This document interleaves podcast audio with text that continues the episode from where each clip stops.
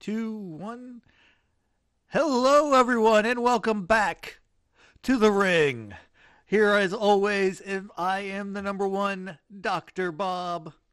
And with me again this week is the one, the only, the Hawaiian lion, the man who brings the passion, the positivity, and the intensity, the one and only Blowout Man. How are you today, Blowout Man? God bless you, Warriors. God bless you, Dr. Bob, and your family and your Ohana. We are doing spectacular. Sitting here with my, my beautiful wife, Jessica, and we're just amazed to be here in Hawaii. And God bless you all. Let's do this. Starrcade 86 was so fantastic. I can't even stop talking. I can't. I can't get a, get a word in edgewise. Uh, Starrcade '86. Yes, that's right. That is the subject of today's show. It was a hell of a show. We've been trying to get this one done for a hot minute, and it just seemed like something kept coming up, kept coming up, kept coming up. But uh, we finally got it done here on the uh, season two finale of Back to the Ring. Um, Starrcade 86 Night of the Skywalkers uh, takes place in two venues. Uh, we got the Greensboro uh, Memorial Auditorium in North Carolina, or I think it's the I think it's the auditorium, and the Omni in Atlanta, Georgia. Uh, and the Omni Center. Yes, and there's two uh, sets of uh, announcers in Greensboro. There's Bob Caudle and Johnny Weaver. And in the Omni in Atlanta, there's Tony, and I don't remember the other guy's name. I never, I don't even think I ever saw it again during the pay per view. So uh, I have no idea what his. You sure it is. wasn't? It wasn't Crockett, right? No, no, it wasn't, it wasn't David, David Crockett. Crockett. that one time. No. Yeah. But other but than Tony that, Schiavone, he he really says some really spectacular things in this um in this Starrcade '86 if you follow along with his with his energy, mm-hmm. Then all of the all of the spots that you see are all all all believable and all good to watch because Tony Schiavone is very much into every everything that's going on. Oh yeah, definitely. Tony is very high energy, and then and on the on the other side you have Bob Caudle and Johnny Weaver who are a little lower on energy, but very very good on the technicalities. the technicalities and the uh, the in, ins and outs of what's going on in the ring and why somebody's doing what they're doing.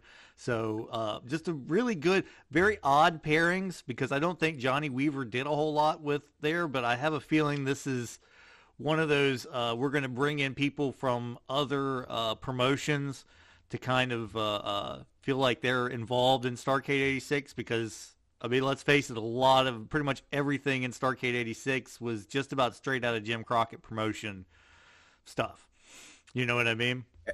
I liked it. I liked the uh, the announcements in the very beginning. Uh, cadence that they had right before they did the, the national anthem mm-hmm. was uh, really epic because that's before social media and stuff like that. You know, that's that's the flag. That's what represents America. When mm-hmm. you get that cadence, that that drum Oh yeah, yeah, I got you. Right the, there. Yeah. yeah. yeah. right before it started, I think it's um, snares. When they hit the snares right before they started, I was bum bum bum bum. I was ready to go.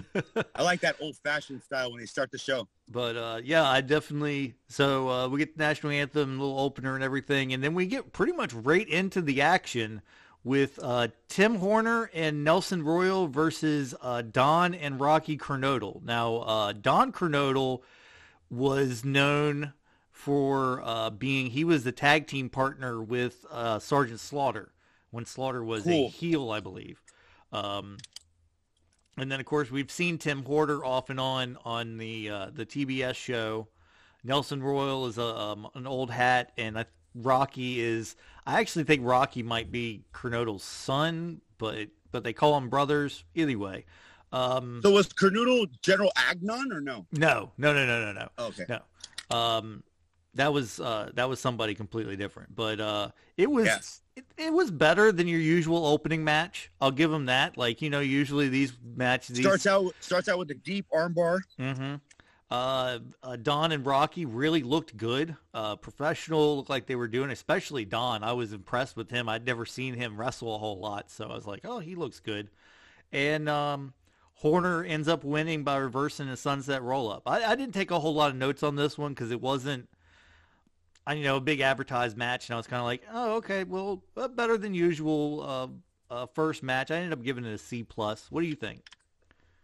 I thought it was fun to start out the the the, the match, uh, the show because uh, they, they they sort of fit they fit right in as a as an opener match. That's not two two known guys that are Mhm. too known, but they're in there they're in there hitting those those those cables, Yep. and you hear the cables um bouncing off their backs, and it's Mhm. it's like it's reinforced cable with like uh some sort of rubber tubing around it, and you hear like clack, clack, clack, clack, Yeah. every time they hit the cable.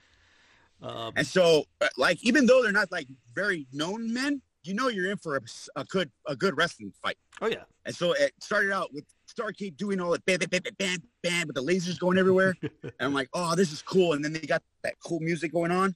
And then, uh, yeah, they, they say Tim Horner, Rocky Kernodle. And you're like, all right, let's go. but uh, so yeah, I gave it a C Yeah. plus, better than your average opening match. Um, but then after that, we really start to get into it. Uh, the next match was Brad Armstrong versus gorgeous Jimmy Garvin with Precious.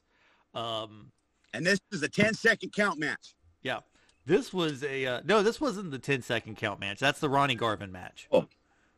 This is Oh, Jimmy Ronnie, Garvin. you're right. My bad. Yep. The Jimmy Garvin. Yeah, uh, I wrote because it starts off really um, uh, uh, kind of punchy. Like, they, are they wrestling? Or are they in a fight? Because these two guys like start off like they just hate each other, even in their when they're lo- locked up.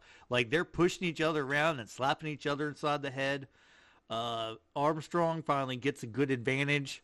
Uh, lots of uh, technical or uh, uh, amateur style wrestling kind of slows it down.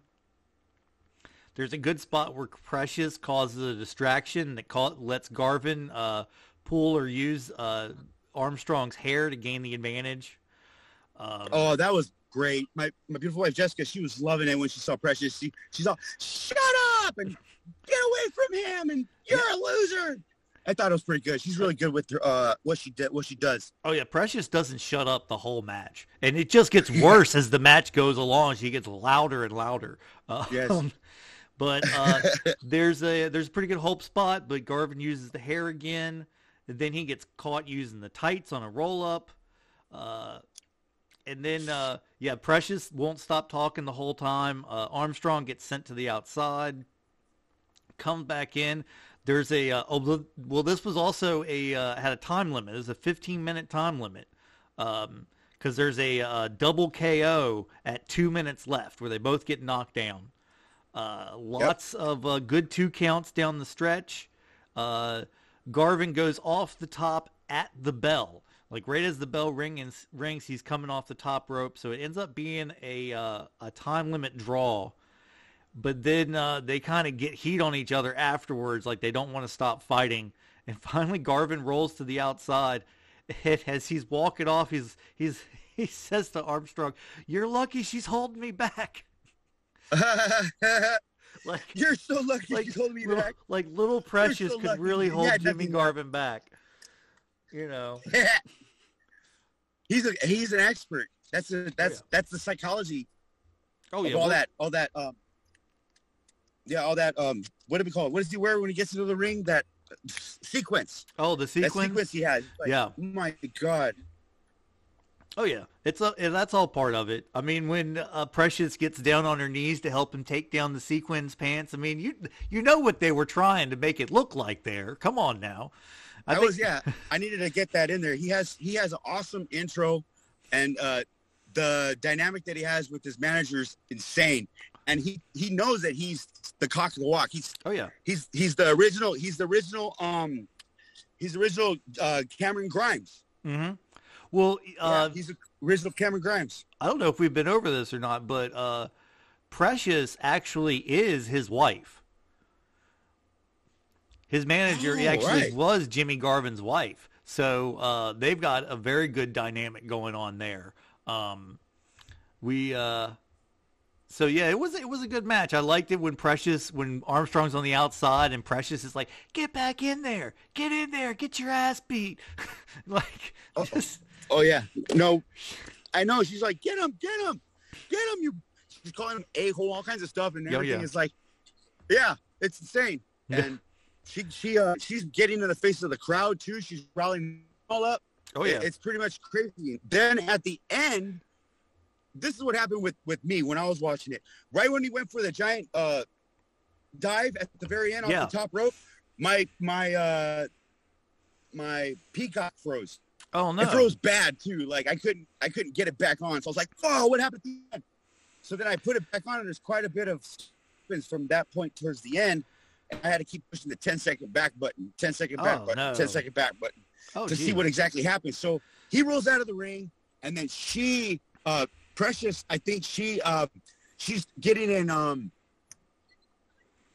She's getting in Armstrong's face, but also uh, telling Jimmy that they need to get out of there because Armstrong keeps wanting to go after him.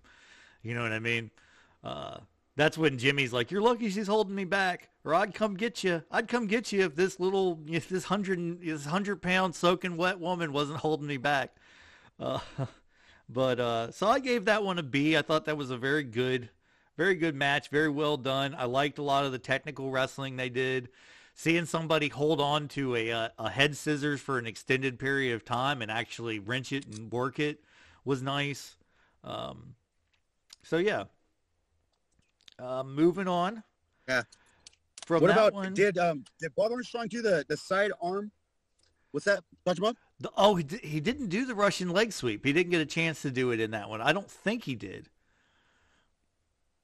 The Yeah, side 'cause Russian if you would have hit him with he that, yeah, somewhere towards the end, yeah, could have been his finisher. But um, so next we get the Barbarian and Shaska Whatley versus versus uh Baron von Raschke and Hector Guerrero.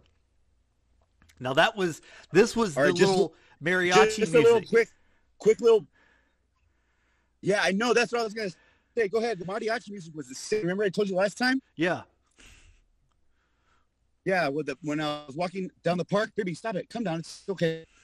I was walking down the park and the mariachi music was going off for the von Raschke, and I was listening to it, and it was like I was jamming right there in the park all the way down. It was insane. and I told you, oh my God, do you remember Dr. Bob, the mariachi music and the ranchero music? And you're like, not yet, but then you, you heard it finally now. yeah, yeah. I yeah I, I realized it a couple days later. It's like oh well that had to be Baron because Baron was teaming up with Hector Guerrero, and of course Hector comes in with the full sombrero and the bullet belts over his shoulders and uh, and everything. Uh, well, you know Hector Guerrero is Eddie's Guerrero's father.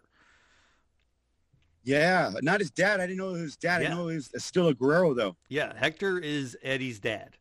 So it, Yes. it, and it you it makes sense because he looks just like Eddie looks just like Hector, especially in this where he's got the Hector's got kind of the mullet and the mustache, and Yeah. he's you know he's still like a Oh, young yes. Eddie when he, Eddie was like a little built on top, but he hadn't gotten really big yet.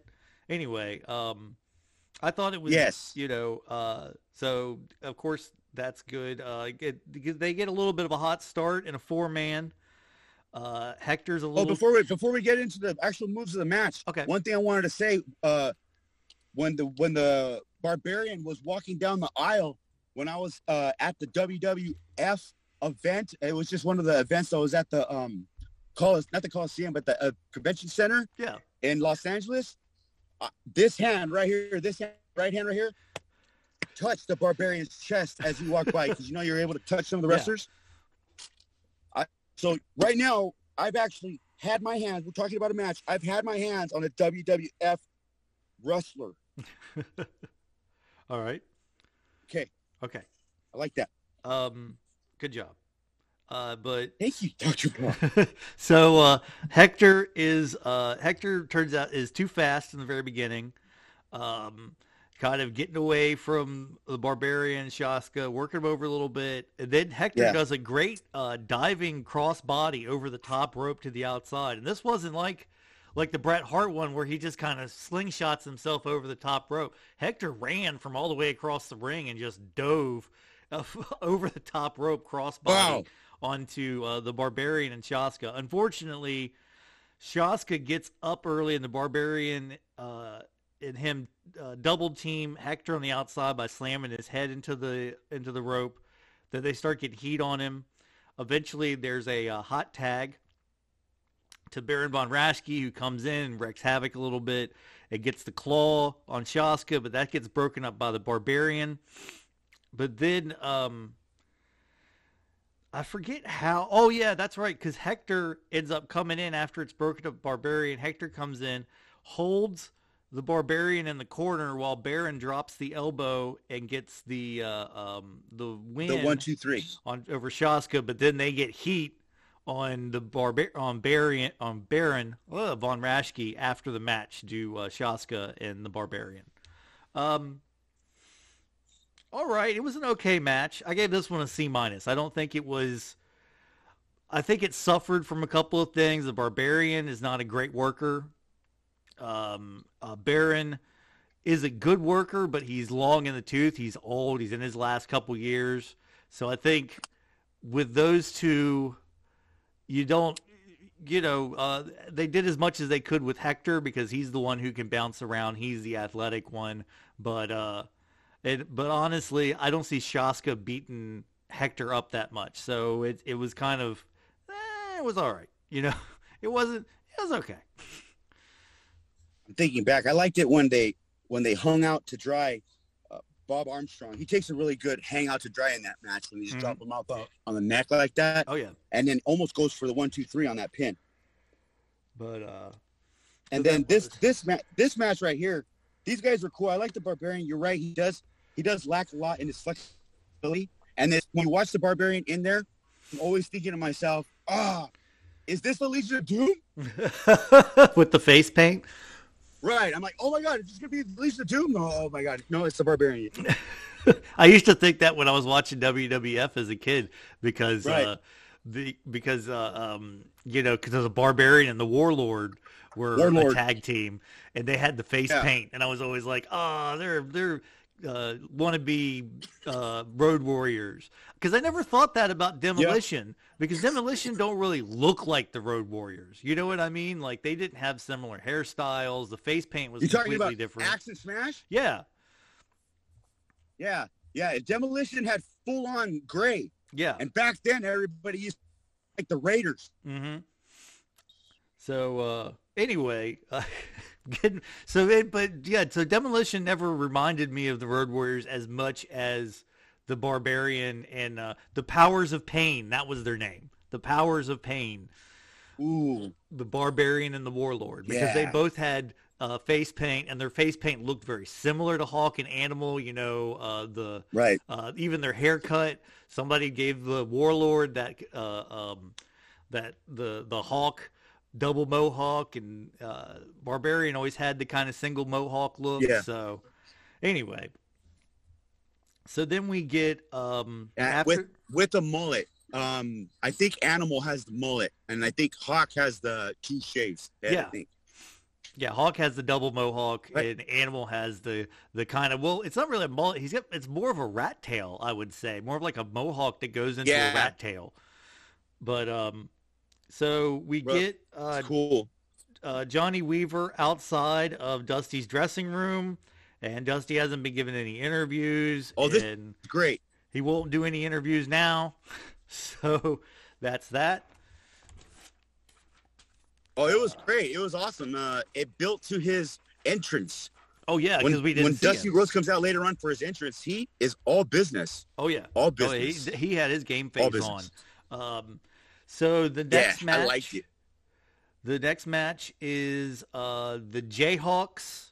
Uh, that's uh, Dutch Mantell and Ronnie Jaggers versus uh, the Russians, Ivan Koloff and Crusher Khrushchev, in a no DQ match for the U.S. tag titles.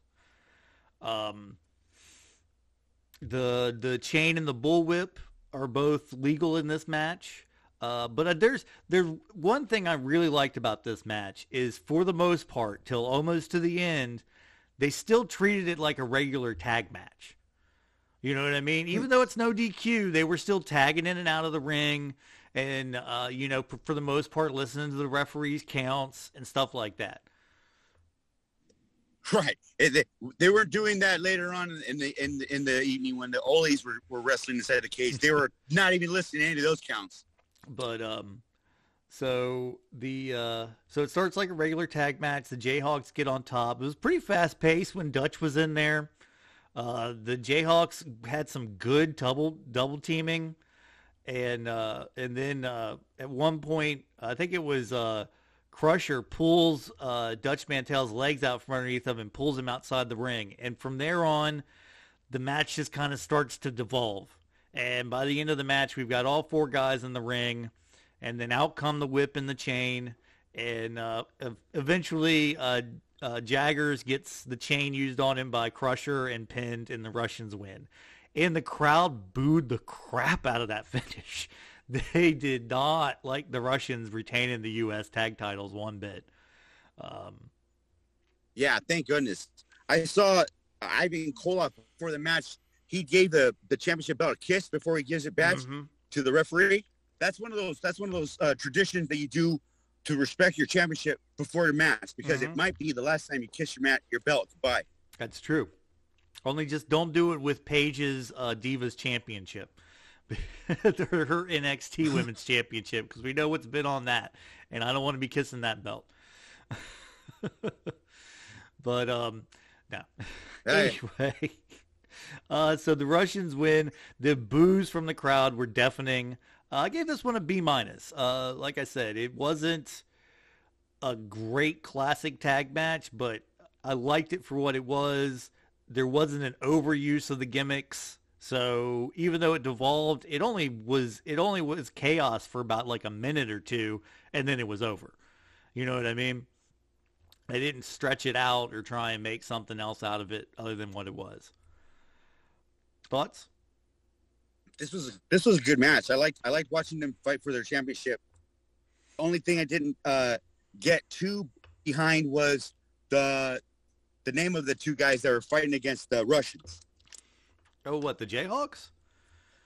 Dirty the, Dutch and uh, yeah, Ricky Jaggers. Jayhawks. Yeah, yeah. I'm gonna do a lot. I got to do a lot more research on on on the Jayhawks. I, I, missed out on the Jayhawks um, legacy, so oh yeah, I'm gonna go ahead and try and write that one down. Jayhawk. Oh yeah. Well, if you can, I remember um, to look up any of their old matches. If you want to yeah. learn, I did. I is... did see. Oh. I did see before they did the show that they did the promo for the Bunkhouse Stampede. Uh huh. And he sat down and he's eating a little tin can of beans. He's... That's later on yeah. in this. In this. Oh, all right. Yeah. Yeah. yeah we get to that in yeah, about four more matches. yeah, that's so, when it, yeah the bunkhouse comes up. So um, so that one got a B minus uh, from me. Uh, moving on to the next match was Rick Rude versus Wahoo McDaniels in a strap match, and of course Rick Rude has Paul Jones there with him. Uh, this one was uh, this is the one if you remember from a couple episodes back we were talking about Rick Rude calling Wahoo Redman and uh, oh, all yeah. that kind of stuff. So uh, something that would definitely not fly today, even if you are a heel. Um, yeah, Heck no, you can't say that stuff anymore. There's uh, there's some drama about putting the strap on from Rude.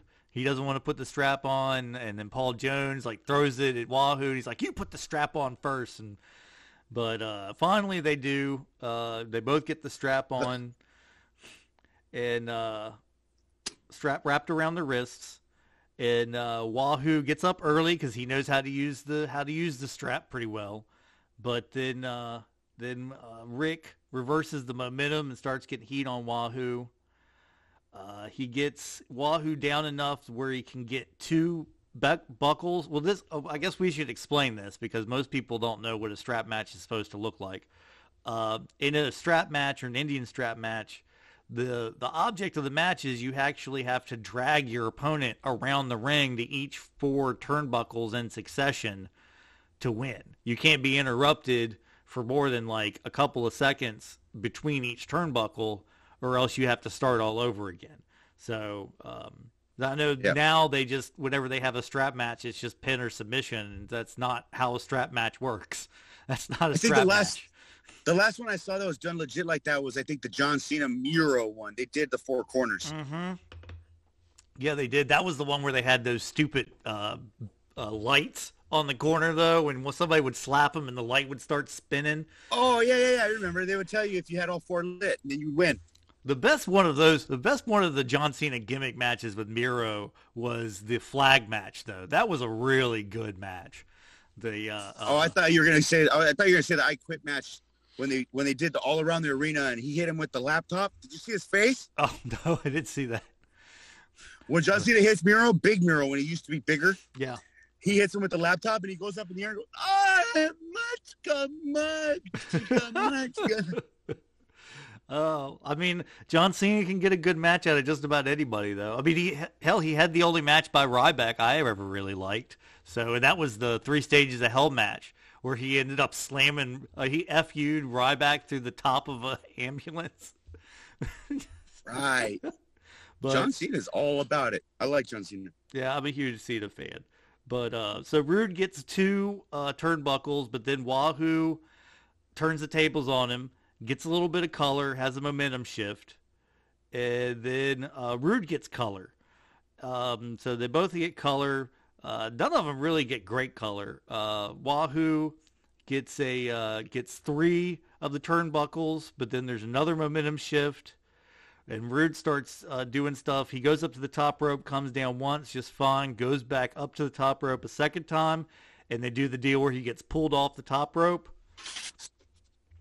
And uh, then Wahoo pretty much just from there gets the four gets the four ones, but he gets the the fourth turnbuckle from Rick Rude knocking him into the turnbuckle.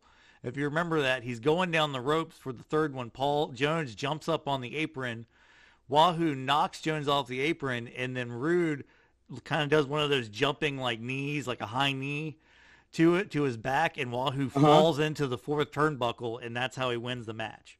But then um, uh, Rude and Jones get heel on Wahoo, heat on Wahoo after the match, but Hector and Baron come out and make the save. So, uh, where, where, where, where was Earl Hebner? Where was where was Earl Hebner in all this? he didn't do a whole lot of this match. I don't even think Earl Hebner was the wasn't Scrappy McGowan the um the rep oh, in this match. Oh, I thought I because I, I see a lot of Hebner in, in in this episode. No, there is Hebner and Tommy Young and uh, and Scrappy McGowan. And there's one other guy who's in the very beginning, the guy with the blue collared shirt, but I don't know who he is. Um, I actually gave this one a D. I didn't particularly care for this match. Um, I'm not a huge fan of a strap match anyway, but this one, I think, to be honest with you, I think Rude was too green and Wahoo was too old for this match, if that makes any sense. Uh, uh, I think Rude didn't really. I, I, like, I like the one that they did with uh, with Ronnie with uh, Ronnie Garvin, Jimmy Garvin. You Precious, mean. with yeah, with Jimmy Garvin, where Precious was bashing him in the back, and he keeps dragging, dragging him, dragging. And he finally gets, and Precious is bashing him and pulling his hair and pulling his hair like this. Yeah, he's like still gets to the rope. I was like, I like that one. Yeah, that one was good. That was um, that was Great American Bash. So, uh, but yeah, that one was really good right. because be, I think that's because Garvin, uh, Jimmy Garvin is is an experienced. You know, like he's an experienced hand at this point. He knows what he's doing. Rude is still oh, really, yeah, really right. green. That's why it was it was good to see him because he was he was like a dead sack of meat getting dragged across the ring. Yeah, uh, that's really that's the only way you could win a strap match like that. Yeah. So, um, and I think Wahoo didn't have the the cardio in him to carry the match himself, and Rude didn't have the innate ability yet. He he was still so green. He didn't know how to call the match or how to lead the match or carry it. So I think it just kind of I don't know. It was a bit of a popcorn fart for me, but um, that's okay. I mean, I gave it a D. I didn't give it an F. Yeah. It wasn't. There was nothing like uh, uh, insulting about it or anything like that. it's just you know, Orange yeah, Cassidy didn't come so, into the ring and try and win it by kicking people in the shins. Yeah, I like. I used to watch Goldberg wrestle, and and every time I watched Goldberg wrestle, it was always like, yeah, it's cool to watch him, but it's over in like four or five minutes, and all you saw were a couple of little spin kicks and stuff, and then a mm-hmm. spear and a jackhammer, and that was it. Yep. Huh. But uh, so then after that match, we get a promo from the Russians and they, they make the first mention of the Bunkhouse Stampede match, in which they say that they can't wait to get a hold of of uh, who was it? They want to get a hold of uh, Dusty Rhodes, and they want to get a hold of Nikita because Nikita right, betrayed yeah. him, and uh, Dusty's the one who poisoned Nikita's mind. And right. uh, so they want to get a hold of them in the strap match and, and so on and so forth. It was actually a pretty good promo. Ivan Ivan does a great promo. Uh, Crusher was starting to learn it. He got a lot better in Demolition with his promos, but um, that's that's Demolition Crusher. Yeah, Crusher Khrushchev. He's um, Smash, I believe. All right, cool, cool, good to know. I like Smash. He was real, always really good with his with his promos. Mm-hmm. You Legion of Doom, you you guys are gonna get nothing but axed and smashed. but uh, so uh, something like that. And then we get uh, the next match was uh, Bill Dundee versus Sam Houston for the Central States title. Now, you we haven't seen really see you haven't seen much of Sam Houston really. I don't think. Uh, we've seen Dundee here and there over the uh, past few months. But uh, so uh, Bill Dundee, Sam Houston gets a. Uh, I'm I, I like Dundee a lot. A really fast but even start. A lot of a uh, lot of back and forth.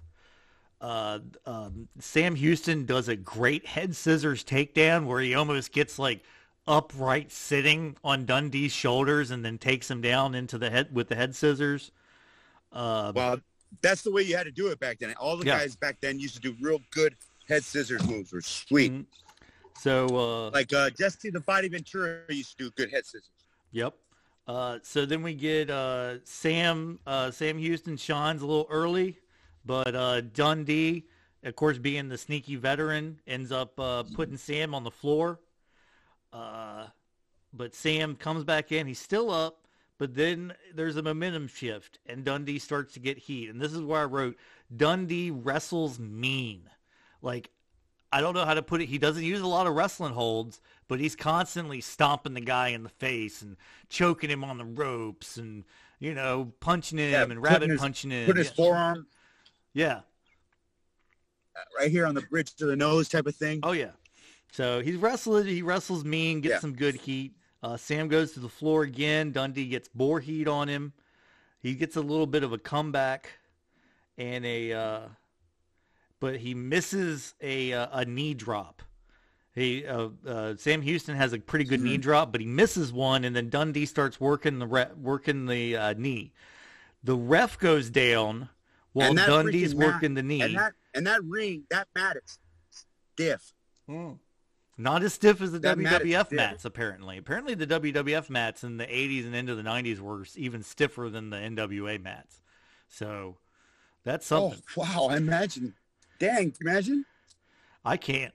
Um, so uh, the ref goes down, and Dundee ends up with Sam Houston's boot in his hand.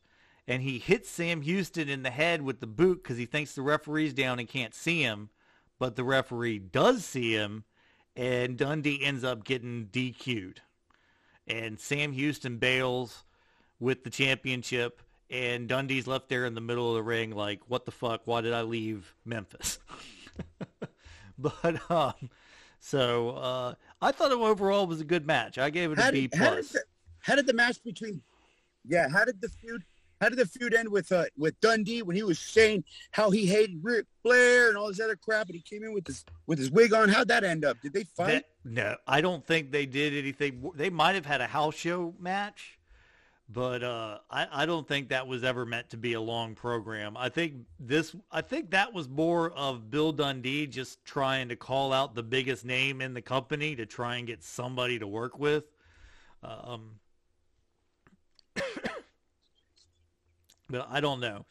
Uh, I I mean, I I was a I'm a fan of Dundee, but I have a feeling he was a guy who was more of a borrow for Jim for Jim Crockett than a uh, um, you know assigned to a long term contract. Oh, okay. He was still fantastic, though. I liked his name. Mm-hmm. I liked his energy. I, I like that tweet I sent you that one time with him pointing his finger in Ric Flair's face. Yeah. That was amazing.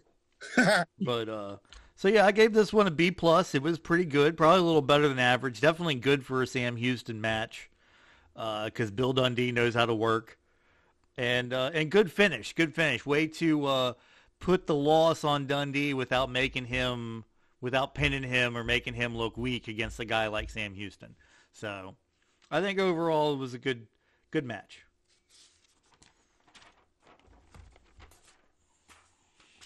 I like the boot at the end when they were hitting him with the boot. I was I was really Mm-hmm. digging all that because I'm like, oh my gosh, that's the same thing that um, Eddie Guerrero used to do when he used to fight Kurt Angle to Mhm. get out of the ankle lock. You just kind of un unhitch your bootlaces. hmm so um, next match was uh, uh, Jimmy Valiant with Big Mama versus number one Paul Jones with uh, the Raging Bull in a hair versus hair match. In a shark cage. Yes, Raging Bull gets put in a shark cage, though he doesn't want to get in the shark cage at first. It takes like three baby faces to put him in there. Finally, I love it. Wahoo McDaniel's the one who does it by just chopping him in front of the shark cage, and he just falls backwards into He it. falls in it. It wakes up and goes, I'm in a cage. and then he starts getting lifted up. And when they lift him up in the air, he climbs up a couple of rings, a couple of rungs on the on the on the on the on the shark cage. He Mhm. kind of looks down, everybody else screaming at him, and just, it was so cool. I thought it was funny that Paul Jones was, you know, because he's the cowardly manager, was like hanging on to the cage as uh, Oh, yeah. as Raging Bull's going up, and he's like, no. No, it was it was funny. I liked it. He wasn't cowardly. He was trying to save his friend. He said, "Oh my God, get out of the cage!" And they were picking them both up. It was awesome. But um, They're they're a good they're a good syndicate. They're they're a good faction. you like the Paul Jones Army? Yeah, I like the Paul Jones the Paul Jones army.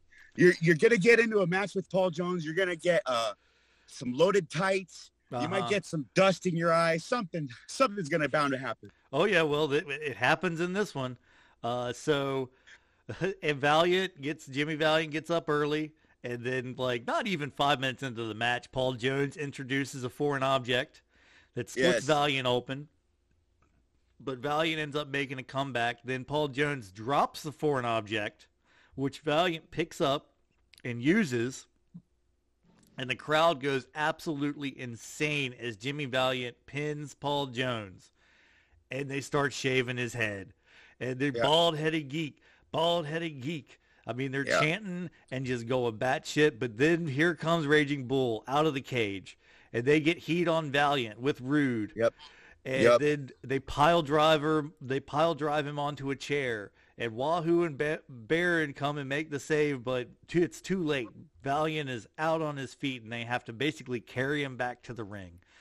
That was, I mean, I- yeah, it was it was good. When you face the Paul Jones army, you're gonna come out you're gonna come out at 100 percent uh like you've been through war. Everybody's going to come out guys. bloody in a Paul Jones match. Bloody, it's gonna be a mess. Somebody might not give you the money that you were expecting. It's just it's all bad.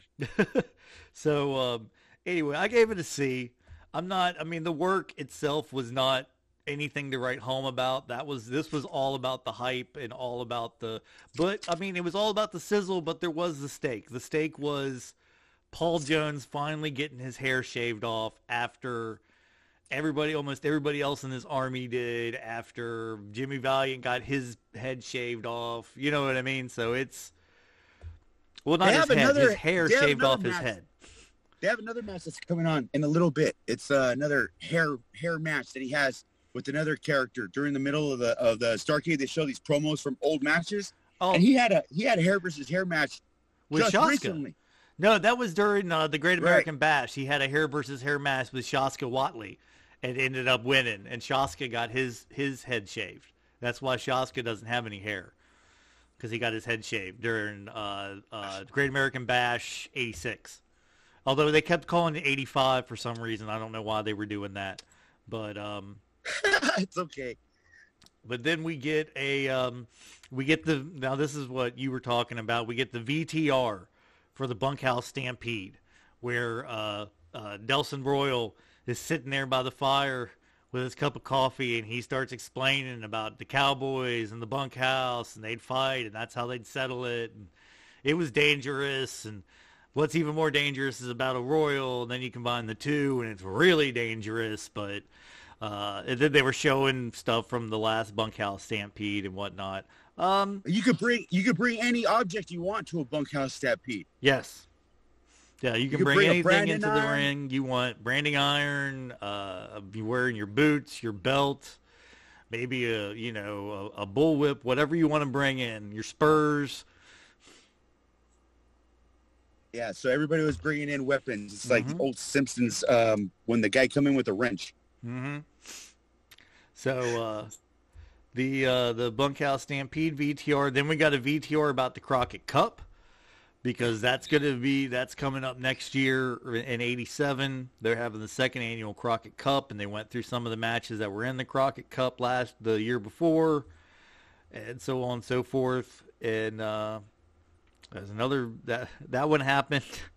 And then we get the next match, Ronnie Garvin versus Big Bubba Rogers with Jim Cornette in a street fight, a Louisville street fight where you can only win by pinfall or 10 count. So um, Right.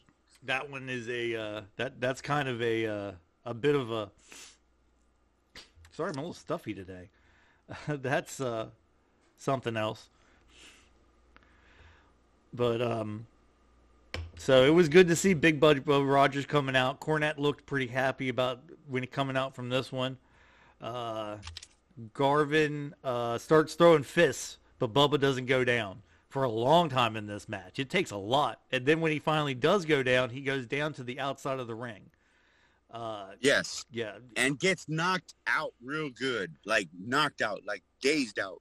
Uh, then Cornette gets him back up, and Bubba starts throwing Garvin around the ring, and I mean heaving Ronnie Garvin. Ronnie Garvin's not a small dude by any stretch, and he is just bouncing him around the ring.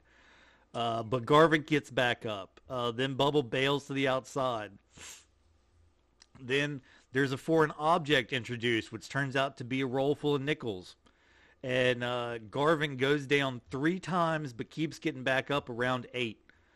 Then Garvin has a Garvin pulls a rope out of his boot for some reason, and it looks like he's trying to like. was awesome. hog- it looks like he's trying to hog tie Big Bubba, but it doesn't really come off. And then they just kind of abandon the rope. Uh, Bubba goes out and is down on the uh, on the on the outside again, but then he gets up and he gets up to the top rope, but he's caught by Garvin, who does the like the Flair throw off. You know what I mean? Where the guy's on the top rope and he just kind of throws him Yeah. off, and the guy does a uh, kind of a back flip. Yeah, he Then- goes, no, no, no. And he throws off and flips him. Mm. Then the ref gets knocked down. And Cornette loads up his racket and hits Garvin in the head. Now, I like the fact that we, we saw uh, Cornette loading the racket. You, I don't know if you noticed this, but you see him in the background and he turns the racket upside down and shakes it like three times. Like how when, when guys would uh, quote unquote load their boot in a, uh, Oh, if they had a loaded boot, they would hit it like three times on the canvas to drop whatever piece of metal or whatever was down to the bottom of their boot to make it heavier in the front. Oh, Lord. Cornette does that with his racket and uh, hits Garvin in the head. Uh, and both and both Garvin and uh, Bubba go out. And so the referee's like, okay, well, first person to their feet wins. But Garvin, Yes, I remember the ending now. the Garvin gets up first, but the ref doesn't see him because Bubba's holding the ref by the shirt. And Cornette Right. whacks uh, Garvin again in the back of the knee. Again. And so Big Bubba then gets loaded- up and gets the win. And the crowd was loudly chanting bullshit the whole time. Like it's Oh, wow. bullshit, bullshit. So I I gave this one a B. the I thought this was an original entertaining as fuck match. Like it wasn't very, it wasn't technical by any stretch of the imagination, but it was everything it needed to be. The right person won because you know Bubba didn't need to lose. You know, it didn't need to have his first loss against Ronnie Garvin, and Ronnie Garvin still got fucked, obviously, with the crowd chanting bullshit after his loss. So, you know, it didn't make anybody look bad. It made Bubba look better, and it gave Ronnie Ronnie Garvin a reason to hate Jim Cornette. Which, Yeah, it did. Yeah, he did. Jim Cornette's the best. So, uh, all in all, B, very, very good match. Very well done. Moving on. That was cool. I liked it when uh, Jim Cornette was telling Bubba Rogers, "Come on, hit him, Hit him. hit him, hit him again, get on top of him. All that, all that cheering and action on the outside of yelling and stuff. That's kind of like what I do when I go to watch a live event. Yeah. I'm on the outside just yelling at everybody, telling them what to do and stuff. And Jim Cornette, he does basically what I would say if I was there. Oh yeah.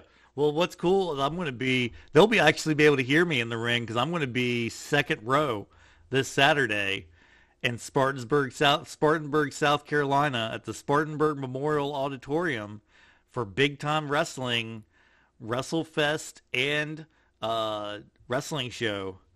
It's uh, so it's going to be fun. Uh, Magnum That's TA. gonna be amazing. You're, you're gonna be you're gonna be so close to Jerry the King Lawler and the. Rock and Roll Express. and the Rock and Roll Express and FTR and Arn Oh, yeah. Anderson and Matt Hardy oh man! and Scotty oh, man, Too. guys- Oh, Scotty Too Hottie's going to be there too. He's he's got. oh my match. God! I didn't know that Scotty Too Hotty was gonna still be there. So uh, yeah, I've seen Scotty be, Too Hotty wrestle. It's I've seen Scotty Hotty and um, Rikishi and Too Cool wrestle before at Mhm. one of the uh, convention centers where you go and just visit for a day Yeah. at a fan fest. So there's that, and then before the match even starts, there's going to be uh, like like autographs and pictures and stuff, so you can get taken. Right. And with the the second row ticket I bought, I get a free uh, photo with and autographs from FTR. oh my goodness! Yeah. My So- goodness, we're gonna be on AEW.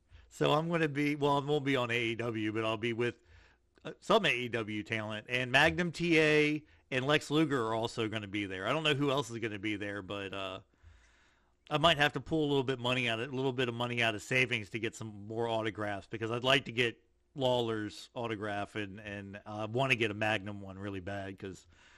You know, you know how you know how I feel about Magnum. It's one of the most tragic things ever. Yeah. I know, I know, I know. Our hearts go out to him right now, and his, his prayers up. Tots What's your call? But on a, on a positive on a positive note, um, I've tweeted out to Jerry the King Lawler, and he's responded to me. res- res- Responded to me. Responded to me one time, Yeah. a long time ago, when I he wanted to call out something about the Ultimate Warrior, Mhm. and this was before I had told anybody that I was I had become the new Ultimate Warrior. Yeah. So I told him, I told him, I did it just like this. I looked right at the camera and I screamed at it. I said, Jerry the King Lawler, you want the warrior? You want the warrior? Well, you cut him.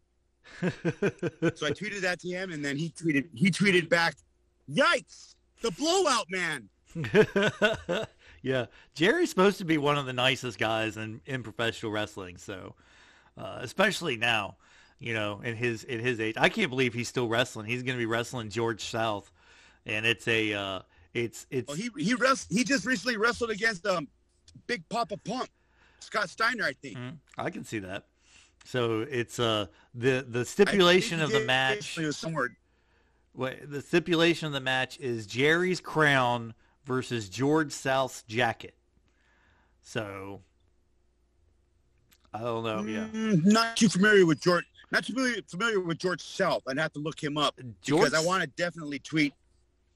If I rem- if I remember correctly, George South used to be a uh, kind of a jobber, lower mid card guy in the '80s. Uh, In, in the WCW. Oh, okay. NWA. Oh, okay. NWA. Yeah, but um, speaking of the NWA, jacket. for the NWA World Tag Team title and a first blood match, Dusty Rhodes versus Tully Blanchard with JJ Dillon at ringside. And this is what you were talking about. Dusty comes out. He's got the uh, he's got the new hairdo. He's got the short hair with the uh, with Tully written on the side of his head. Uh, ready ready to go. Got his game face on. He is not the uh, the the the, the swinging American dream, if you will. Uh, he's definitely game face Dusty. Um, first thing that happens in this match is JJ tries to put headgear on Tully. and, the, ref's like, no, you can't, you can't do that. And then he tries to Vaseline Tully's face up, and the ref's like, no, you can't do that either. So, um, I liked it. I, I liked their little psychology game they were playing. Uh, Tony Schiavone uh, really was playing it up too. I think he was saying, "Well, he wants to put Vaseline on his face like most prize boxers do." so um, then uh, while there's still him hawing around about that, JJ comes over and mouths off to Dusty, and Dusty hits JJ in the head with an elbow, and JJ gets color. So JJ, if, if JJ had Ooh, been in the in the match, he would have lost. Yeah, right away. It would have been over right away. They go, "Oh my gosh, it's already over before it even begun." JJ Dillon's got color. So uh, finally, the match starts, and it starts with uh, Tully backpedaling, of course, because he doesn't want to lock up, doesn't want to get punched in the face. Then there's a lot of cat and mouse because both of them want to avoid getting punched in the face. You know what I mean? Yeah, They're avoiding punches. yeah, yeah. They're trying to be. Um, they're being really particular about their their punches. hmm And then uh, Dusty finally gets up for a little bit, and uh, uh, I forget how Tully might have bailed, and then gets up on the top rope and tries to hit Dusty with the shoe, but it fall, but it doesn't work, and Dusty suplexes Tully, which also hits the ref. So the ref goes down. Now at this point, Tully actually has color on his face, but or he's bleeding, but nobody can. No, uh, the ref doesn't see it, and JJ wipes it all off and then puts Vaseline over the cut, so you can't really tell that there's a cut there, and gives um, Tully a ro- roll of quarters that Tully then hits Dusty in the head with, uh, opening up Dusty, who Right. falls right back where the referee is. And when the referee Right. comes to, the first thing he sees is Dusty being split open and calls for the bell, and Tully wins Right. and steals the championship from Dusty. Right. that, the- That was. go ahead. I thought that was good. I thought that was great psychology. I couldn't believe mm-hmm. that they had it because I seen it in slow motion afterwards, and if you're watching it all, if you're watching it all happen, it doesn't. You don't see Dusty Rhodes wanting this to be the ending of the match. Mm. The referee happens to land there. Dusty's getting up. He's not trying to get up in front of the ref. He doesn't even know he's there. The Mhm. ref is sitting right in front of him and sees the blood. And the way it was, uh, the way it all turned out was it was so spectacularly done that no, no, yeah, of course Dusty didn't want that to be the ending, but that had that happened to be the ending. Yeah, it yeah it was it, it was a fantastic fucking ending. It really was. It was a great ending, ending to the match. A great finish. Like they finished it up perfectly. I don't think you could have done any better with a first blood match than they did with this. Um, I gave it an A minus mainly because there wasn't really a whole lot of wrestling to it. It wasn't really a wrestling match, but other than that, everything else about it was absolutely freaking perfect. Even Tully playing the coward, backpedaling away from Dusty the whole time and getting away, and JJ getting busted open early. Like it was, it was perfect with the exception of I liked- they never I liked really watching- wrestled each other. I like when Dusty Rhodes throws his elbow out real quick Mm-hmm. to stop people from uh, advancing towards him. And it's it's it's like you want me to hit you with this, and Oh, yeah. then um, he puts it back real quick, and then the announcer Tony Tony Schiavone goes, "Dusty Rhodes has that loaded elbow cocked, ready to go." so, uh, but yeah, I, I thought it was a very good match. Uh, now Tully Blanchard is the, uh, has the TV title, which is a natural belt for him to hold. He's he's a great TV champion. Uh, he's because he's so um, smarmy. He has the the glasses. He has that million dollar life. He's that 80s lifestyle. Oh yeah. Oh yeah. He's he's a rich kid. He's a rich um uh asshole jock from Texas. You know what I mean? And it doesn't get any oh, more of a, that. Yeah, it doesn't get any that. more of a jerk than that. You know. Uh, yeah, Yeah. he's from San Antonio, I think. Nice. This But, stuff's uh, made in New York City. New York City. Get a rope. Get it. So the next match is, and this is the reason they called it Night of the Skywalkers. The Road Warriors with Paul Ellering versus the Midnight Express with Jim Cornette in a scaffold match. Um, where the only way to win is to knock both of your opponents off the scaffold, which is 25 feet above the ring. That's a hell of a drop. It's too far. And uh, and I don't know if you've I don't know if you've ever well you've worked construction before, so you know about those fucking walk boards they have that are like you know, they they say they're two feet, but they're really closer to about, you know, like uh, 20 inches across. And they're not like the most super. Um, no, I don't. I don't think they're two feet. Yeah. But anyway, that's not. Uh, I think they're 18, 18 inches or something. Yeah, so they had two of those walk boards side by side with diamond plate on the top of them because you know the walk boards they don't have an even surface on them anyway. So they got the diamond plate that goes all the way across so that they're not, you know, they don't cut themselves on the walk board. But uh, that's not that, that's not fun. I can't imagine even trying to like I never even liked getting up and walking on the walk boards that much anyway, but having any kind of in- No way. physical interaction with another person on top of that, no thanks. No. Did you happen to get a chance to notice the part that was falling off when the first show started? When they started to climb up it?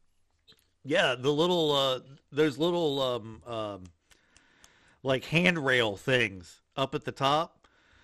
Yeah, Yeah. the handrail thing came falling down. Well, those handrail things are a piece of junk anyway. I've never used them because they never on those scaffolds. Those handrails are just.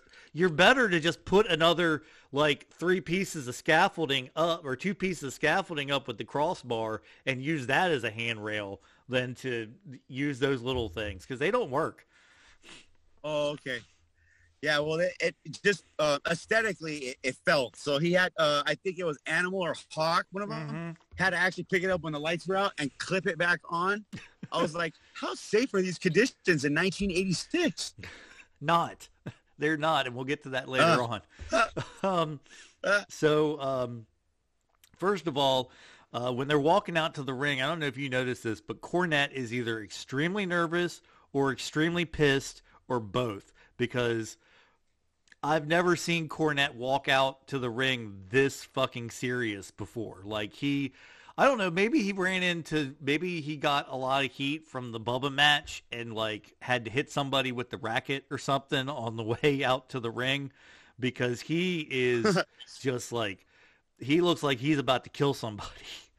Um, Well, he knew he knew he had to go up there and do the spot. uh huh. Well, yeah, that's what I think he would be nervous about, but he looks angry. So He- he- Lord knows. Either way. Yeah. Um, so then the uh, the Road Warriors come out, and of course they get their obligatory pop, and uh, uh, which is pretty loud. They uh, climb to the top of the climb right up to the top of the scaffolding. Um, and it, for any of you who don't know out there, during this match, Hawk had a, a sprained ankle, had a high ankle sprain, like a day or two before this no. match. Yeah. And he was like, "Well, we can't cancel the match, so I'm just gonna have to." He just taped the shit out of it and went up out there and did it. right, right, which is what you're supposed to do. I mean, not really what you're supposed to do with a high ankle sprain, but you know, this was Hawk. You weren't gonna tell him not to do something. Can you imagine Yeah. trying to convince Hawk that he wasn't going, that he couldn't do something? Well, yeah, I could. It's a lot like when you were trying to convince the Ultimate Warrior whether or not he was going to get in one of those tiny little wrestling rings that they were bringing in for WrestleMania uh, 8. yeah. And he told him, Vince, I'm running to the ring. And you heard Vince McMahon tell his friends, well, you heard him, boys. He said he's running to the ring. Well, you know, what's really funny about that is uh, that's the same show that Roddy Piper walked to the ring because the little ring, the little thing, the little motor thing was broken in the little ring that took him back and forth. And Piper was like, screw this. I'm fucking going to the, I'm walking to the ring. because he was, he had the match with, was that the year he had the match with Adrian Adonis? I think it was at WrestleMania three. Yeah, that was the match with Adrian Adonis Right. where where Beefcake came out and cut Adonis's hair and became Brutus the Barber Beefcake. Adonis is the one that has the birthmark on his eyes. Well, he doesn't have a birthmark. He's got he's got he wore makeup. Was that makeup on his Yeah, eye? yeah, that's makeup. Yeah, he was he was adorable Oh, Adrian I- Adonis. He was doing a uh, um this I was that- you know extremely p un PC, but he was doing a uh, a, a flamboyant gay character gimmick. Yeah, I know, but I, I thought that that uh black stuff that was around his eye, I didn't know it was eyeshadow. I thought Yeah. it was his birthmark. Nope. So Nice. uh, yeah. So anyway, uh, the LOD climbs right back up. Hawk had ankle sprain. Okay, the Midnight are extremely hesitant, and by extremely I mean extremely, like to the point where both uh, both guys get about halfway up and they want to climb back down. And then go back up, and there is a really good shot of uh, Jim Cornette hanging on to Bobby Eaton's leg as Bobby's trying to climb up the scaffolding. He's like, "No, Bobby, don't go, don't go, Bobby, don't go." So um, that was funny, but finally, all Yeah, four guys get to the top. That's his bread and butter. Bobby, well, Bobby, well, you know, it's it's funny. Uh, Jim's talked about this on the show a lot of times. They would do stuff, you know, to get heat with the crowd, just automatically, even in a cold match. And uh, one of the things was uh, Kim, him, ugh, him and Dennis and Bobby would all give each other hugs before Jim got out of the ring. And then one time, Jim and uh, uh, I forget how it happened, but at one point after he hugged Bobby, Jim gave Bobby a kiss on the cheek, and that just infuriated the fans, and they hated it. So from then on, you know, when he would when Bob, he would get out of the ring, he'd give Bobby a little peck on the cheek, you know, just to uh, fuck with the fans. So, um, Oh my goodness. Yeah, when they do that for uh Adam Cole Baby Mm-hmm. and uh the Young Bucks after they've done crisscross two or three I don't times want to. I don't want to talk about the the Young. Bucks. We're not going to mention the Young Bucks or Adam Cole. Awesome. Sorry, but I don't want to. I don't want to get hot. I'm having a good time. I really enjoyed this pay per Yeah. view. I don't want to get upset about anything. We're Um, rolling. Let's do it. So LOD start. Uh, they're up for a while, but then the Midnight Express throw power it powder in uh, in the Road Warriors' eyes, and now I, I don't know what exactly the thought process was on this, but putting a guy who's pretending to be blind on a scaffold 20 feet above the ring is probably not the brightest idea. You know what I mean? Like, because when you get the powder in your eyes, you're supposed to act like you're Yeah, Because the powder blinds you. Right. So, So- now you're up there.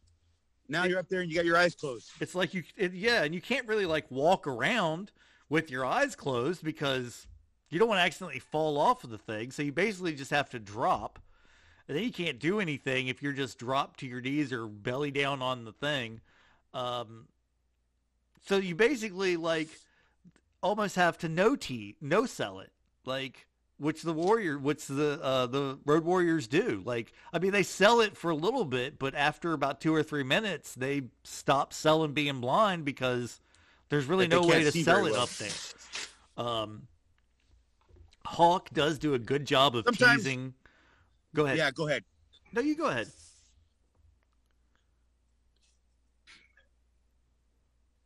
What were you going to say?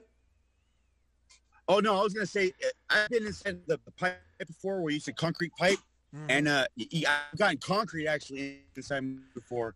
But w- but when you're inside the pipe like that, just like when they were up there on the scaffolding, there really isn't anything you could do next except for fight. So Yeah. maybe their eyesight's kind of just we're still bad, but they were they were trying real hard to hold on to stuff. Yeah. Well, I, like I was going to say, yeah, that leads right into what I was going to say. Hawk does do a great job of teasing falling off the scaffolding.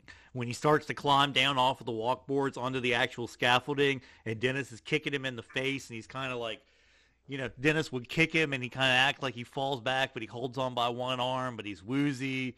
Like that was pretty good. I got to give him credit for Yeah. that. Um, uh, Bobby ends He up. actually holds up Bobby. Go he ahead. holds up Bobby by his leg. He's Yeah. hanging upside down and he's holding him by his leg.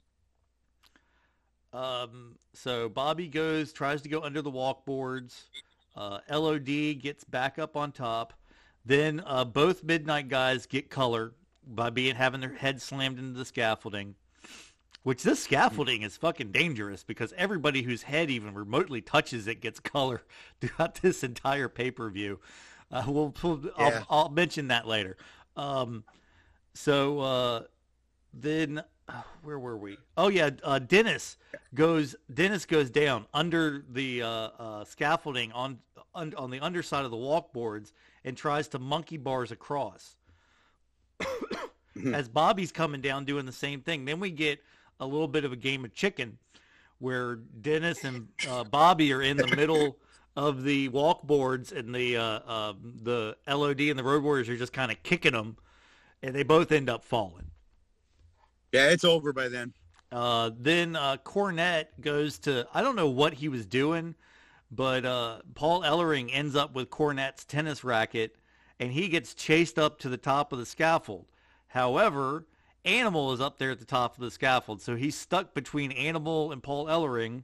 So he drops down and goes under the scaffolding, hanging on to the things, and then he drops. Now, the original plan the the way this was supposed to work was he was supposed to swing his legs up to the point where he would almost do like a back body drop, but Big Bubba would catch him. You see what I'm saying? So then he's only fallen about maybe eight feet, and he's fallen into the arms of Big Bubba, who would then catch him, and they'd do like a, a double bump. That did not happen. Yeah. He did not get his legs far enough up to do a back body drop. He fell straight down onto his legs and blew out both of his ACLs. and you can tell that Wow, he was, was, it both of them? yeah, it was both of them at the same time. Oh. You can tell that he can't fucking walk because as soon as he fucking goes down, like he crumples into pain and then like drags himself by his arms over to the fucking uh, um to the side of the ring. The Midnight and Bubba have to help him out of the ring, and then Bubba's basically holding him up like while he's walking to the back. Because I mean, you can. I mean, hell, you've seen Triple H tore both of his quads in a match and finish the damn match. So, like, you could get, like, he could still walk, but he couldn't walk well. But, uh, so anyway, well, it's funny because Jim, Jim talks about how much he got paid for this and how much his uh, medical bills were. And he said it was the most expensive bump he ever took because he actually had to pay for it. Ah, I that I feel bad for for Jim Cornette because I seen him try and swing up a little bit higher, but he didn't have a lot of momentum. Mm-hmm. And if he would have, if he would have had, um, if he would have Bubba Rogers directly underneath him and really push him or something, or try real hard to push him, but uh, Big Bubba Rogers, he kind of he kind of stood Well- there, kind of flat footed. Well, Bubba was like a step or two behind him because I don't think that Bubba knew Jim was going to drop that soon after he got underneath. You know what I mean? Because it was it wasn't he wasn't He dangling there long. Like if he had sold dang, been able to sell dangling there for just a little bit longer, I think Bubba could have got underneath of him. But it was like he swung like two times and then dropped. So Yeah, you know, well, I'm not, and I'm not trying to place all the blame on Jim. He knew it. He knew the risks he was taking, and uh, I'm not trying to place the blame on Bubba either because Bubba couldn't. You know, it's a hard thing to anticipate when somebody's going to drop. So it's just, in all honesty, I think it was just kind of a dumb spot that really they didn't need to do. right. But- it could have been a ten. It could have been a ten foot scaffolding and you still got the same effect. I think. Yeah. But um well, you know, it is what it is. Blame Dusty. That's all I can say. Blame Dusty. Because it was all his Oh, idea. well, Um, I didn't know that. Oh yeah. I thought he came with uh with the, the other match with the with the one we just had, but I didn't think he had match. That's no, he didn't Dusty Dusty was the booker for all of uh the end up for all of Jim Crockett promotions at this time. So Bu- Dusty booked every finish and every uh, match and lead in to Starrcade. What a genius! Mm-hmm. Oh no, Dusty is a genius booker, but he did also have his flops too. Um, I don't remember what the name of the match was, but I remember there was a a match where it was like three cages stacked on top of each other, and you had to fight either your way to the top or your way to the bottom, or it was just it was very very bad, very poorly done, very dumb match concept. Um, anyway, That uh, that one's cool. That one comes out in uh, Ready to Rumble, I believe. Yeah. So we've got Yeah. um so that match I gave the match a C plus. I'm not a huge fan of these types of matches, so they did the best they possibly could with the scaffold match. But it's still a scaffold match. It's still a bunch of guys basically just kind of half punching each other trying not to fall off a very tall object until it's time for somebody to fall off. So, you know, they did the best they could. I thought the powder was dumb. Like, just uh, you know, they could have had any other fucking gimmick up there. You know, maybe one of them. Hell, maybe one of them broke off one of those fucking uh, uh the the hand the uh, handrails that were already falling apart and hit somebody else with it. You know what I Yeah. mean? Like, you know, it Yeah, could have use been- it as a javelin. yeah. So, you know, it is what it is. But um so it got a C plus, uh better than average match. Uh seeing Jim Cornette fall and break both his AC or tear both of his ACLs open and fucking yeah. Cuz they were complete tears.